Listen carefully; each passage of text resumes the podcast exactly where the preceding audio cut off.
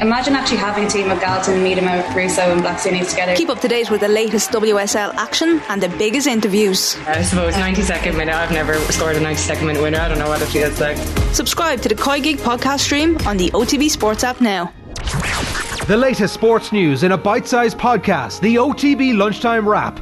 Good afternoon, I'm Philip Egan, and welcome to the OTB Lunchtime Wrap for a look at all of today's sports news so far on Thursday, the 24th of March. Ireland head coach Greg McWilliams has named his team for Saturday's Six Nations opener against Wales at the RDS. Scrum half Aoibhinn Reilly is the only uncapped player in the starting 15, while Christy Haney and Anna McGann are set for their first caps off the bench. Reilly, who's played sevens for Ireland, partners Nicole Cronin in the halfbacks.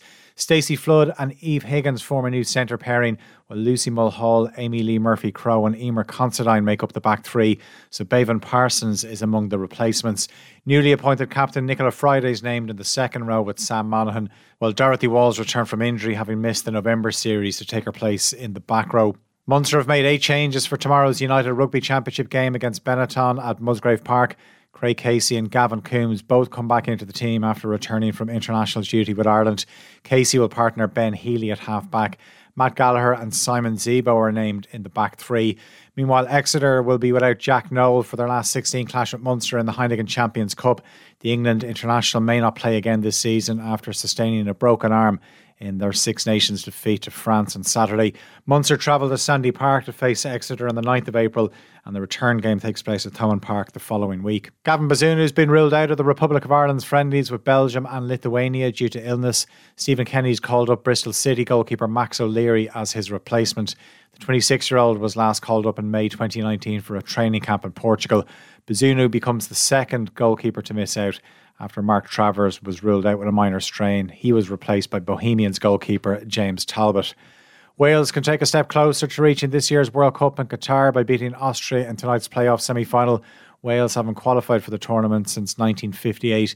Gareth Bale's fit and available for the game in Cardiff, and the Welsh captain says the match means so much. I'm a fan even though I'm playing. Um, I want to see Wales in a World Cup, whether I'm playing or I'm not playing. So, um, yeah, it's a massively important game. We know that we also have the experience to to kind of lean on again about big games, important games, and um, yeah, this is another one of them. Elsewhere in the playoffs, Portugal faced Turkey and European champions Italy faced North Macedonia. The winners of those matches will meet in the playoff final, while Sweden take on the Czech Republic. Poland await the winners. Ada Hegerberg's announced she'll return to play for Norway at the European Championship this summer.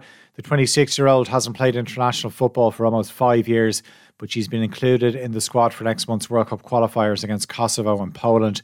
The former Ballon d'Or winner was frustrated by the lack of support for the women's national team and for the development of girls' football in Norway. As a result, the Lyon striker missed the World Cup in 2019. Former West Ham, Tottenham, and England striker Jermaine Defoe has announced his retirement from football. The 39 year old scored more than 300 career goals and is ninth on the list of all time Premier League top scorers. Defoe started this season at Rangers before moving back to Sunderland, where he's failed to score in the current campaign and he says he's grateful for such a successful career. It's going to be strange, obviously, not sort of like getting up in the morning, training, preparing for a game on a weekend, but it's been a dream. It's, been, it's just been unbelievable. It's hard to actually find words to describe the ups and downs, the sort of like the emotions and the feeling that I've got from playing football in front of crowds and people appreciating your talent. It's, it's just been it's been the best. Shane Lowry and Seamus Power will be back in action later on day two of the WGC match play in Texas. Power takes on world number four Patrick Cantlay. The Waterford man started with a 5 and 4 win over Sungjae Im yesterday. Lowry, who lost to Harold Varner, the third, plays Erik van Rooyen.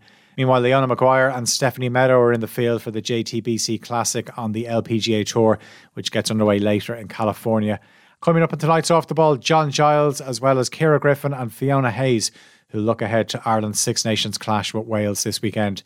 As always, you can tune into Newstalk from 7 o'clock or listen on the OTB Sports app. The latest sports news in a bite sized podcast, the OTB Lunchtime Wrap, available every weekday on the OTB Sports app.